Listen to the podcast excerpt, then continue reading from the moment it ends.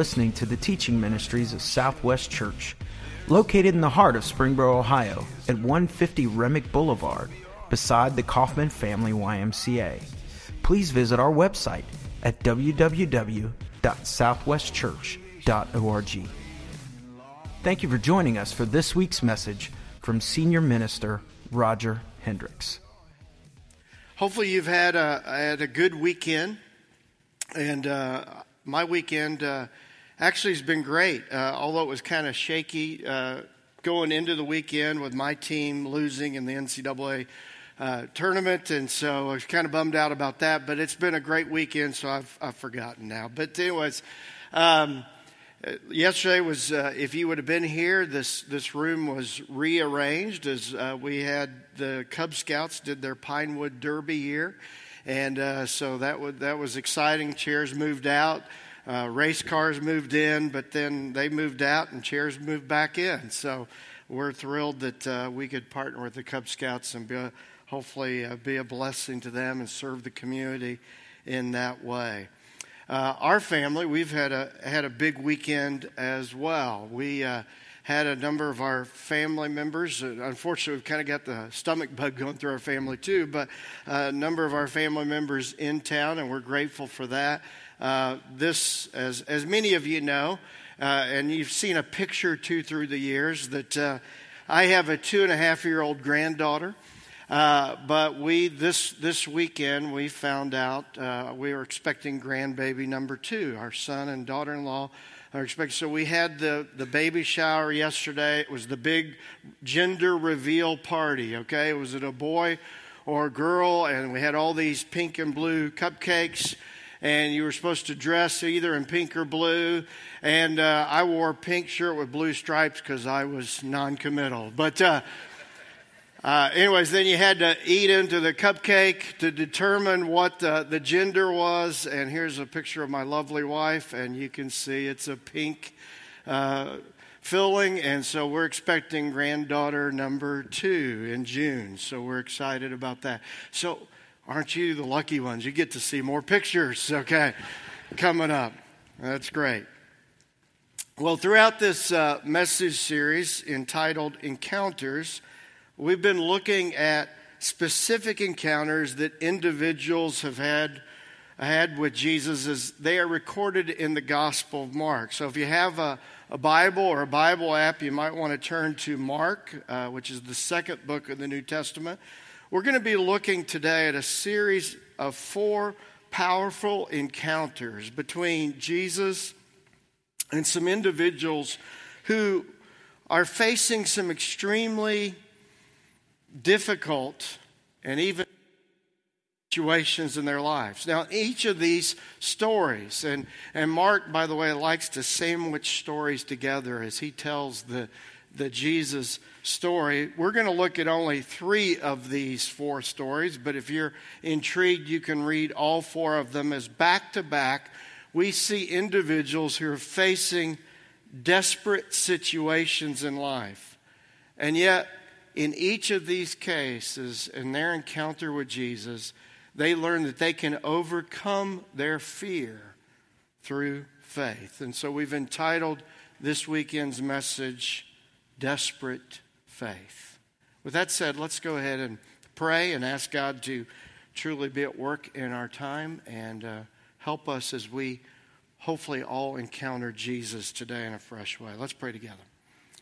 Dear God, we thank you, Father, for for your love. We thank you for your Son, Jesus Christ, that, that came to be our cornerstone, our foundation for life, our Savior.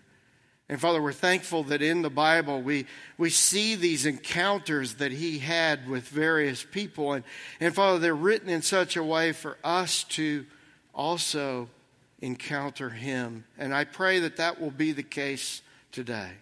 I pray that your Spirit will work through me and guide me and give me the wisdom to know how to present this message in such a way that we will all truly experience in this reading what it means to come face to face with Jesus and as we face sometimes difficult times in our life. I pray that we'll be encouraged and that we'll be drawn to you during this time. It's in Jesus that we pray. Amen. Well, our Bible readings for this weekend are found in the fourth and fifth chapter of Mark. We're going to begin in chapter 4, verse 36. One commentator describing this section that we're going to be reading together today said this section of Mark is his best overview of the range of Jesus' miraculous power. It underscores what the reader already knows about Jesus' identity. He is the Christ, the Son of God. And in each desperate situation, we'll see that, as I mentioned earlier, that through faith, individuals can overcome fear. So let's begin with our first observation that through faith in Jesus Christ, we can experience calm even in the face of disaster. In our first encounter, we see this calm calmness demonstrated by Jesus himself through the impending disaster of a literal storm. We read about in verse 36, it says, They took Jesus, they being the 12 disciples, took Jesus in the boat and started out. Verse 37, but soon a fierce storm came up. High waters were breaking into the boat, and it began to fill with water. Can you picture this scene in your mind? Jesus goes out with his 12 first followers, his disciples, and, and they're in a fishing boat on the Sea of Galilee. Now, I had the privilege uh, six years ago to go to Israel, and the Sea of Galilee is this beautiful uh, lake that's surrounded by mountains, and, and, and storms can come in off those mountains and, and, and just be a, a, fierce storm all of a sudden. And one translation describes this fierce storm that Mark records in Mark 4 as a furious squall. I had to look up what a squall was, but a squall is a, is a sudden burst of increased velocity of winds. Mark describes this disastrous event as high waves break into the boat and, and the boat begins to take water. I tried to allow myself to feel this as I was reading, and I, I thought back to when our family went on vacation and well, whitewater rafting in West Virginia, and, and I was supposed to be steering up front, and at times I would be knocked into the boat and I'd get yelled out by, by the guide, and I'm like, okay. But it was just, it, it could be overwhelming, and I, I can't imagine that was just on a beautiful day. What about on a storm? Well, it, Jesus responds in this moment of, of, of potential disaster. Let's see how he responds in verse 38. Jesus was sleeping at the back of the boat with his head on a cushion. The disciples woke him, shouting, Teacher, don't you care that we're going to drown? I'm really grateful that the Bible records the struggles that people like you and me had with faith.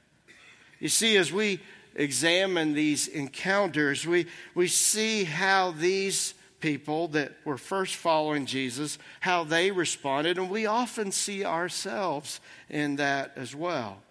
Of course, we have the advantage of knowing the end of the story, and yet, when you think about it, you know, I, I thought about this probably at that time, of course, they didn't realize this, but probably at that time, the safest place to be in this whole planet was in a boat with Jesus. Okay, I mean, the Son of God, that's probably the safest place for them to be, but, but they don't realize that, and, and, and they're, they're stressing, they're overwhelmed, and, and they look, and there they see Jesus, the Messiah of the world, in the back of the boat taking a nap.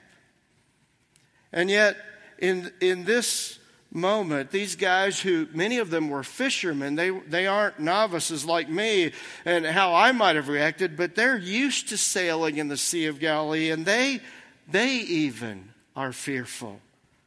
They fear that they might drown and perish. What do you notice about their focus?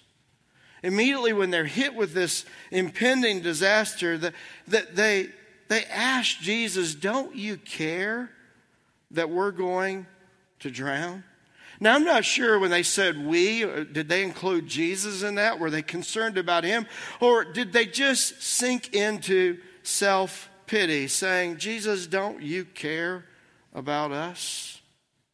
You know, still to this day, so often when we fear disaster in our lives, we can easily sink into doubt or self pity asking, Does God care about me?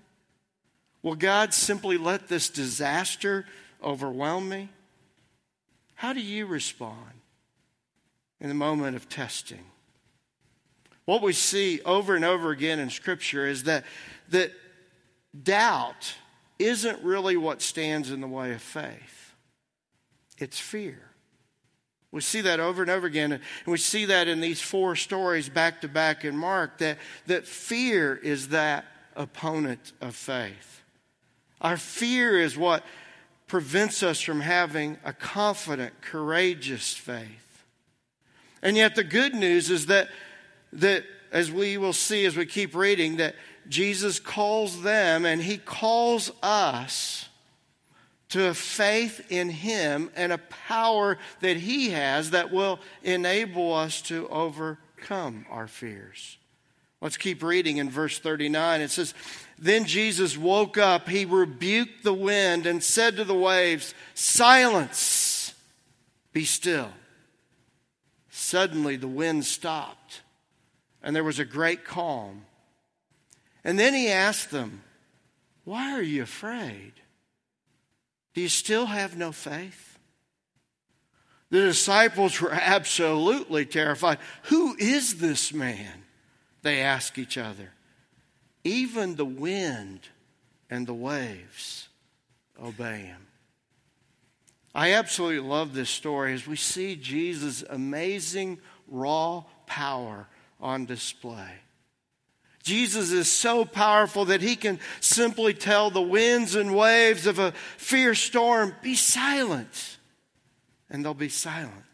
Be still, and there was immediate calm. You know, by the way, I don't think that the waves one moment are, are, are beating against the boat, and then the next moment it kind of is like a ripple, and then kind of, I just, I just picture in my mind when Jesus says, silence, be still that the waves stop immediately and the Sea of Galilee is this calm, calm lake. And in that moment, Jesus said to, says to his followers and asked them boldly, Why are you afraid? Do you still have no faith? Maybe some of you are facing a storm right now in your life.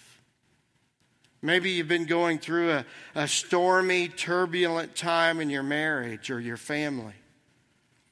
And if you're really honest with yourself, maybe at times you've been fearful whether or not that relationship is going to survive, whether the marriage is going to stay intact, whether the family as you know it's going to make it. And maybe what you need to hear Jesus say into your life this morning is, Why are you afraid? Do you still have no faith? Maybe in your life, things are going well in your marriage or family, but maybe it's a stormy, unsettling time at work.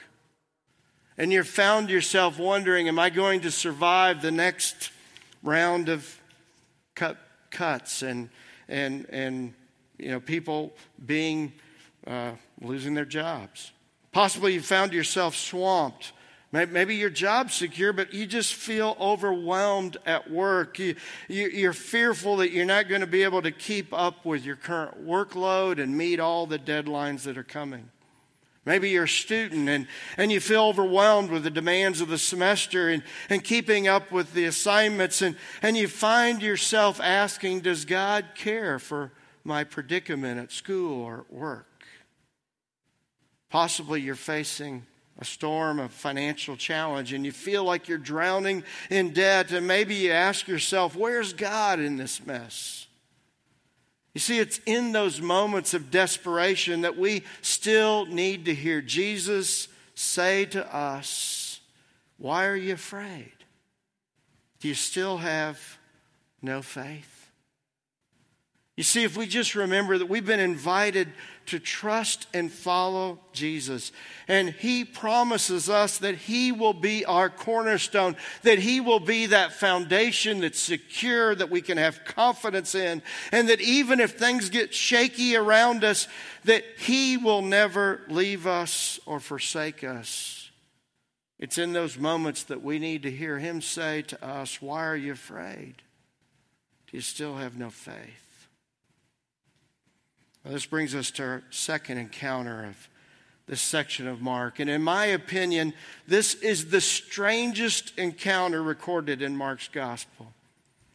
And yet, in the midst of this bizarre encounter, we, we're going to see once again the incredible power of Jesus Christ.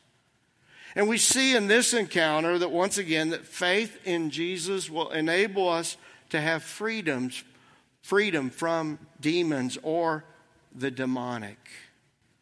Now, after the incredible faith lesson in the storm, we read this in Mark chapter 5, verse 1. So they arrived at the other side of the lake, in the region of the Gerasenes. When Jesus climbed out of the boat, a, a man possessed by an evil spirit came out from the tombs to meet him. This man lived in the burial caves and could no longer be restrained, even with a chain. Whenever he was put into chains and shackles, as he often was, he snapped the chains from his wrists and smashed the shackles. No one was strong enough to subdue him. Day and night he wandered among the burial clothes, excuse me, burial caves and in the hills, howling and cutting himself with sharp stones. Wow. Can you picture this guy? You know, I've got a bit of an imagination, and, and when I read texts like this, I ask myself, okay, if this were a blockbuster movie today, okay, who would play this, this demon possessed man? And so I tried to think about that, and I thought, and I even asked our staff, who do you think would play this guy? And, and, and you know, one name that came up was Christopher Walken. You know, he's just kind of bizarre, weird guy. Okay, if you don't know who he is, Google him. Okay, but uh, I, I kind of thought of him, or I thought if, if it was for comedic relief, you know, in this telling of Jesus' story, maybe maybe Jim Carrey or Will Ferrell. You know, uh, and, and I just I just picture this this guy that's got these kind of crazy looking eyes and this scary beard, maybe foaming at the mouth, and he's out of control. That's what I picture in my mind. Now, at first glance, we could easily say, well, we don't have people like that today. We don't have people that are so impacted by evil spirits that they're chained and shackled. We don't have people who are repeatedly inflicting harm upon themselves and pushing people away from them. And then I paused for a minute. I thought, really? Maybe some of you can relate to this guy. Have you ever tried to push through a destructive addiction in which you find yourself continually doing the very things you don't want to do? Have you ever ended up repeating the same self destructive habit over and over again in your life only to hurt yourself? Maybe some of you say, well, I, I don't know that I've had an addiction like that. Well, maybe you can relate to this. Have you ever tried to help someone who's caught up in an addiction?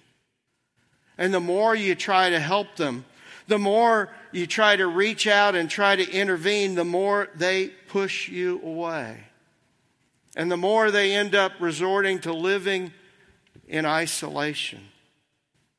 You see, I'm wondering if we still have people like Legion, this guy that we're going to learn that's his name in a minute, around today. But maybe we call it something else. Maybe we call it an addiction to a substance, an, an addiction to alcohol or prescription d- drugs. Or maybe an addiction to pornography, gambling, food disorder, cutting. You fill in the blank. You see, in our 21st century world, we still see people continuing to hurt themselves and often the people around them. Now, one of the things that I continue to notice as I read through the Gospels is that there seems to be a high number of people in the Gospels who are either demon possessed or inflicted by evil spirits who have these dramatic encounters with Jesus. And I'm wondering if it's because of their desperate condition that they saw their desperate need for intervention, they saw their desperate need for a Savior, they saw their desperate need for Jesus' power to be unleashed in their life. You see, we all need life changing encounters with Jesus. And yet, sometimes it's not until we get to that desperate time in our life that we see a need for a power beyond ourselves, that we see our need for a Savior, we see our need for a Redeemer to call, come into our life and to make all the difference. Now, with that said, I wanted to announce today that beginning the week after Easter, we're going to be launching into something new here at Southwest in partnership with the YMCA. You know, this year the word new is a big word for us around here, and it's new, uh, big in my life. And, and so, one of the new things we want to um, uh, uh, launch is uh, a new support recovery group entitled Journey to Freedom. We're going to do this in the partnership with the YMCA, and actually, it's going to be facilitated by a YMCA uh, director from Nashville, Tennessee. But, but at, he's written this book, and, and we're going to unveil that. We're going to make books available. But in the book, in the very first chapter, it, we have this quote It says, The journey to a lifetime of hope, health, and happiness begins when we say, I want to change, I want to be made well. If that speaks to you, if you say, Yeah, I'm tired of hurting myself, I'm tired of hurting people around me, I want to change, but you don't even know where to begin, then I want to encourage you. Keep your eyes open. We're going to have more details about this group that's going to start Thursday, the Thursday after Easter. It's going to be in the bulletin next week, but maybe just put on the communication card today. Sign me up for that recovery group. You see, we want to help people at every point of life encounter Jesus. And sometimes it's in those desperate times that we see our need. Now, here's the good news the incredible authority and power that Jesus had at his disposal when he walked on this earth is still available today for all who will trust him and put their faith in him. He hasn't lost any of his power. And yet, we have to acknowledge that at times his power can be a bit intimidating to somebody that's new to Jesus. Let's keep reading in this story and see what happens next. In verse 6, it says, When Jesus was still some distance away, the man saw him, ran to meet him, and bowed low before him. With a shriek, he screamed, Why are you interfering with me, Jesus, Son of God, Most High God? In the name of God, I beg you, don't torture me. For Jesus had already said to the Spirit, Come out of the man, you evil spirit. Now, here's the interesting thing. Here, this guy's been tormented by the, these evil spirits, and yet he's fearful that Jesus will torment him more. You know, I think that that still takes place today. I think people can be miserable in their life, but they're still fearful to give Jesus a chance to make a difference. And I think sometimes it's easy for those who have half heartedly tried to follow Jesus and his teachings, and yet they're honest with themselves, they're still half miserable. They, they think, well, if I totally surrender to Jesus, I'll be totally miserable. But see, the truth of it is it's just the opposite. It's not until we totally surrender to Jesus' leadership in our life that we can find real freedom. Maybe it's because you've never really trusted Jesus enough to pull out all the stops. Maybe you've been fearful, like this guy was, of what he might call you to do. In this story, Jesus continues to love this guy, and he calls him not only to, to a point of healing in his life, but he also invites him to a relationship. I love that about Jesus. As we keep reading in verse 9, it says, Then Jesus demanded, What, what is your name? Yeah, he could have just healed him, but Jesus cares deeply about the individual. And, and, and this guy replied, My name is Legion, because there are many of us inside this man. Then the evil spirits begged him again and again not to send them to some distant place.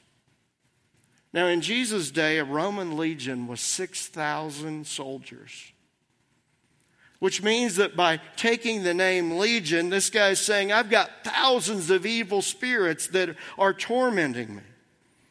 Now, I don't claim to understand everything about evil spirits and the demonic. I, I, I, don't even know if I want to understand all that, okay? I, I accept that it's real, I accept that it's, a, a, a, it's out there. And even as I read this story and stories like this, sometimes I leave with even more questions than I had before I began. And yet, if you keep reading in verse 11, 13, you would see that these evil spirits asked to be transferred into a herd of pigs. Now, this was obviously, by the way, when I was uh, on the Sea of Galilee on a boat, they pointed to a part on the east side of the lake that, that we believe this account took place.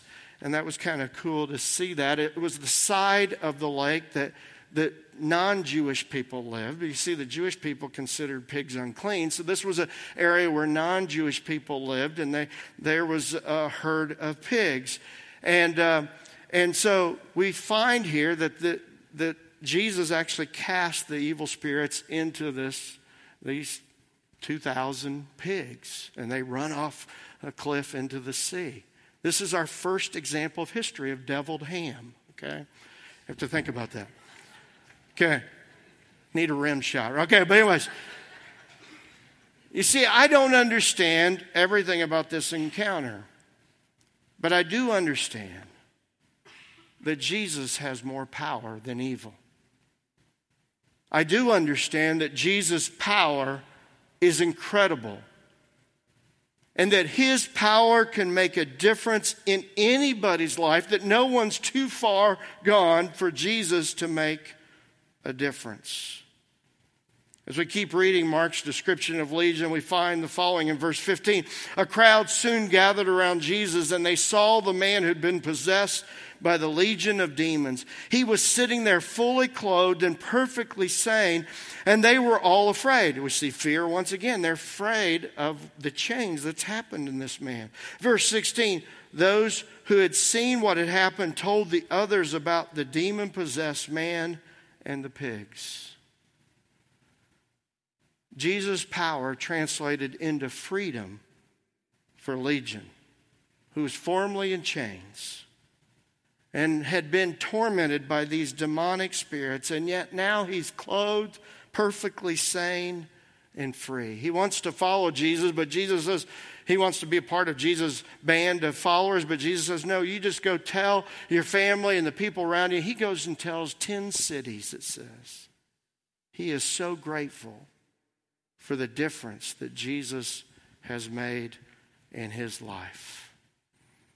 Our third and final encounter in Mark 5 we want to look at today, we learn that there's hope for anyone who feels desperate if we'll put our faith and trust in Jesus. I think this next encounter will especially speak to any parent or grandparent because we're going to look at a dad who felt desperate for his daughter. Now, on the subject of parenting, uh, Eric mentioned earlier, next weekend is going to be our parent child dedication. That's not just for families with babies, it's for families that have children that they would like prayers for, for uh, their parenting and prayers for their children to grow up to love Jesus and to make a decision to follow him in their life. And if you've not yet signed up, it's not too late. We'd love for, for as many to participate in this as can. But as we read this third encounter in Mark chapter 5, verse 21, we read this hope for the desperate. Jesus got into a boat again. All these stories surround the Sea of Galilee and Jesus being in a boat. Jesus got in the boat again, went back to the other side of the lake where a large crowd gathered around him on the shore. Then a leader of the local synagogue, whose name was Jairus, arrived. When he saw Jesus, he fell at his feet, pleading fervently with him. My little daughter is dying. He said, Please come and lay your hands on her, heal her, so she can live. I love this encounter between Jesus and this desperate dad. I went back and looked in our teaching history here. We, we actually taught this passage. I taught from this passage just about a year ago. And so I thought, if, if, any of you remember that, you probably don't, but if you did, I thought instead of me just teaching this passage again, I, I thought it'd be better to, listen to someone who's lived this. So let's listen in to one of the families here at Southwest as they tell their story. Uh, hi, Southwest Church. This is Nick and Vicki Kaprowitz, and uh, we thank you for the opportunity to be able to share with you today. And uh, we're talking about the story of the little girl in Mark chapter 5. And in many ways, that little girl is our daughter, Claire Kaprowitz.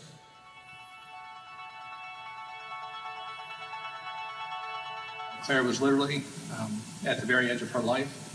And we prayed and prayed and prayed like we never had before, ever in our lives. Our, our, I, our very souls, I think, were exposed to the Lord, especially in those first few days. And you know, we, we prayed constantly. You know, Claire's bedside when we could.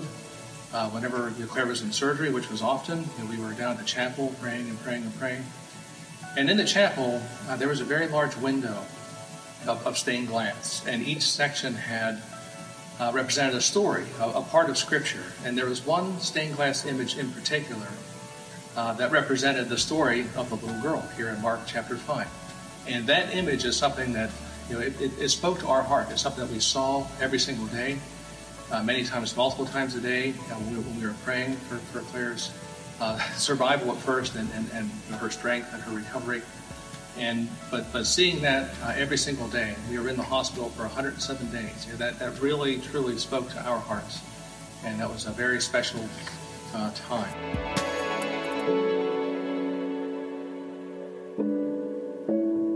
You know, Jesus healed uh, during his time on earth. We we see that in a number of instances throughout Scripture. We see that in the story of the little girl, and Jesus still heals uh, through this very day.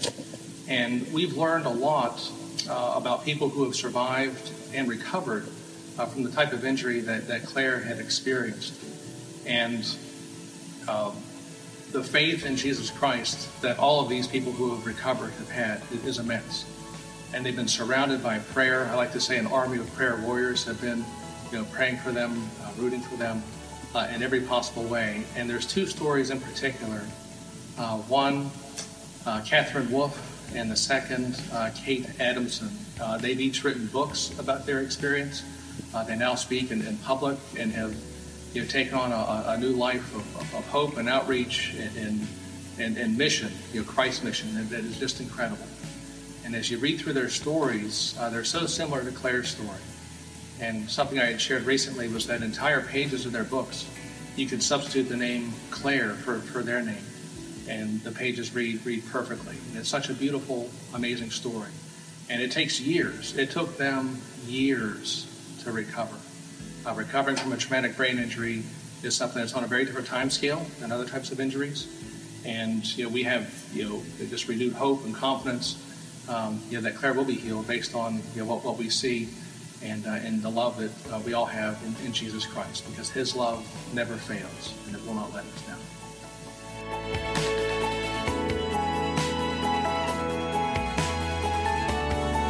One, I think it's with every prayer request I've ever submitted, it is for strength.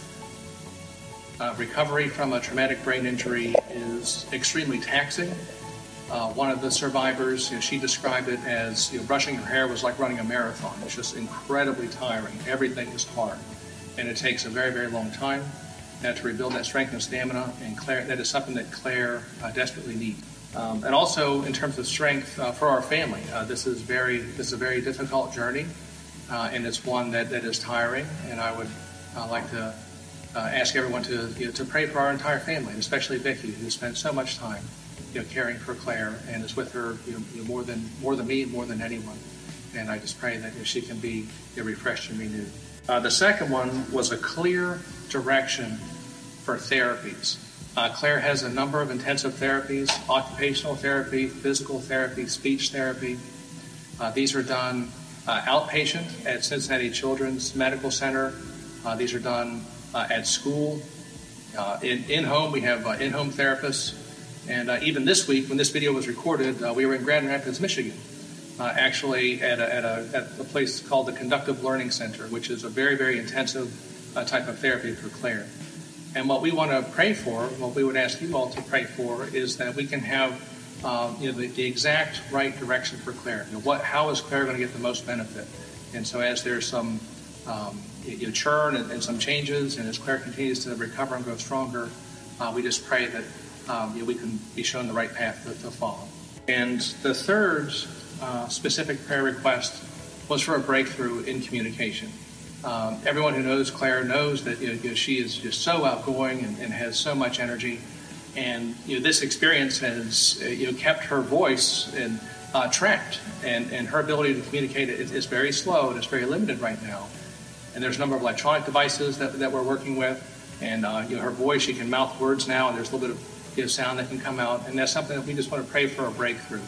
And Claire has something that uh, I call Lake Claire you're kind of behind there. And over the last you know, year and, and seven months, um, you know, there's so much that she's experienced, so much that she has to say, and I just pray that uh, that, that can all come you know, bursting forth in a glorious and truly miraculous way. Uh, that's what I had to share. Uh, thank you again, Southwest Church.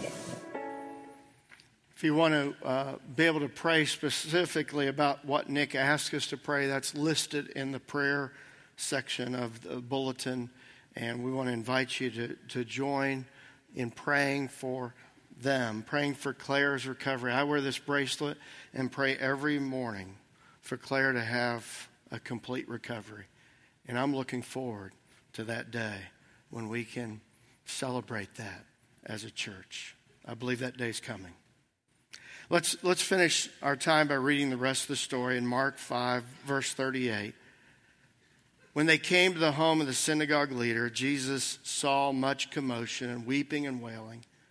He went inside and asked, Why all this commotion and weeping? The child isn't dead, she's only asleep. The crowd laughed at him. But he made them all leave, and he took the girl's father and mother and his three disciples into the room where the girl was lying, holding her hand. He said to her, Talitha, koum, which means, little girl, get up. And the girl, who was 12 years old, which is Claire's age, immediately stood up and walked around. They were overwhelmed and totally amazed. This is the only example in Mark's gospel of Jesus resurrecting someone else from the dead. And yet it stands as a reminder that faith makes a difference in our lives, even at the most desperate times. Whether it's the when we face disaster, whether it's when we face the demonic, whether it's when we face disease, or even when we face that which most people dread the most, that death. And this story is a marker pointing toward the end of Mark's gospel when the gospel writer would record that Jesus himself would face the desperation of death. And yet, just like the little girl's story, Jesus' story is not going to end with death but life. And because of Jesus' life and because of his resurrection, he invites people of every generation to relationship, to trust him. He's left us this ongoing reminder, what we call the Lord's Supper, that continues to be an opportunity for us to remember that Jesus, our Lord and Savior, is alive. You see, this communion that we participate in every weekend here at Southwest is not a memorial to a dead person, but it's, a, it's an invitation to a relationship to a living Savior. And yet, as we take communion today, as we take the bread, as we take the cup to remember Jesus, let's make sure that He is the focus and the, uh, the, the, the center, the cornerstone of our faith. And let's ask ourselves do we have the faith and trust to continue to believe that Jesus' power will be lived out in our lives, even at times when it seems desperate. Let's have the courage to live out a desperate faith, trusting in a living Savior. Let's pray together. Dear God, thank you. Thank you for these great stories of faith that we've read today. And thank you, Father, for how that even though they struggled with their faith, we can see ourselves in those stories. Help us center our minds and focus our hearts during this time of communion on our hope. And that that's Jesus, our Savior, is alive. He overcame death, the demonic, and disasters. Help us put our faith totally in Him, no matter what we might be facing right now in life, and allow us to experience a calmness and an anticipation of what you want to do in our lives in the future as we celebrate the power and the victory of Jesus now. It's in his name we pray.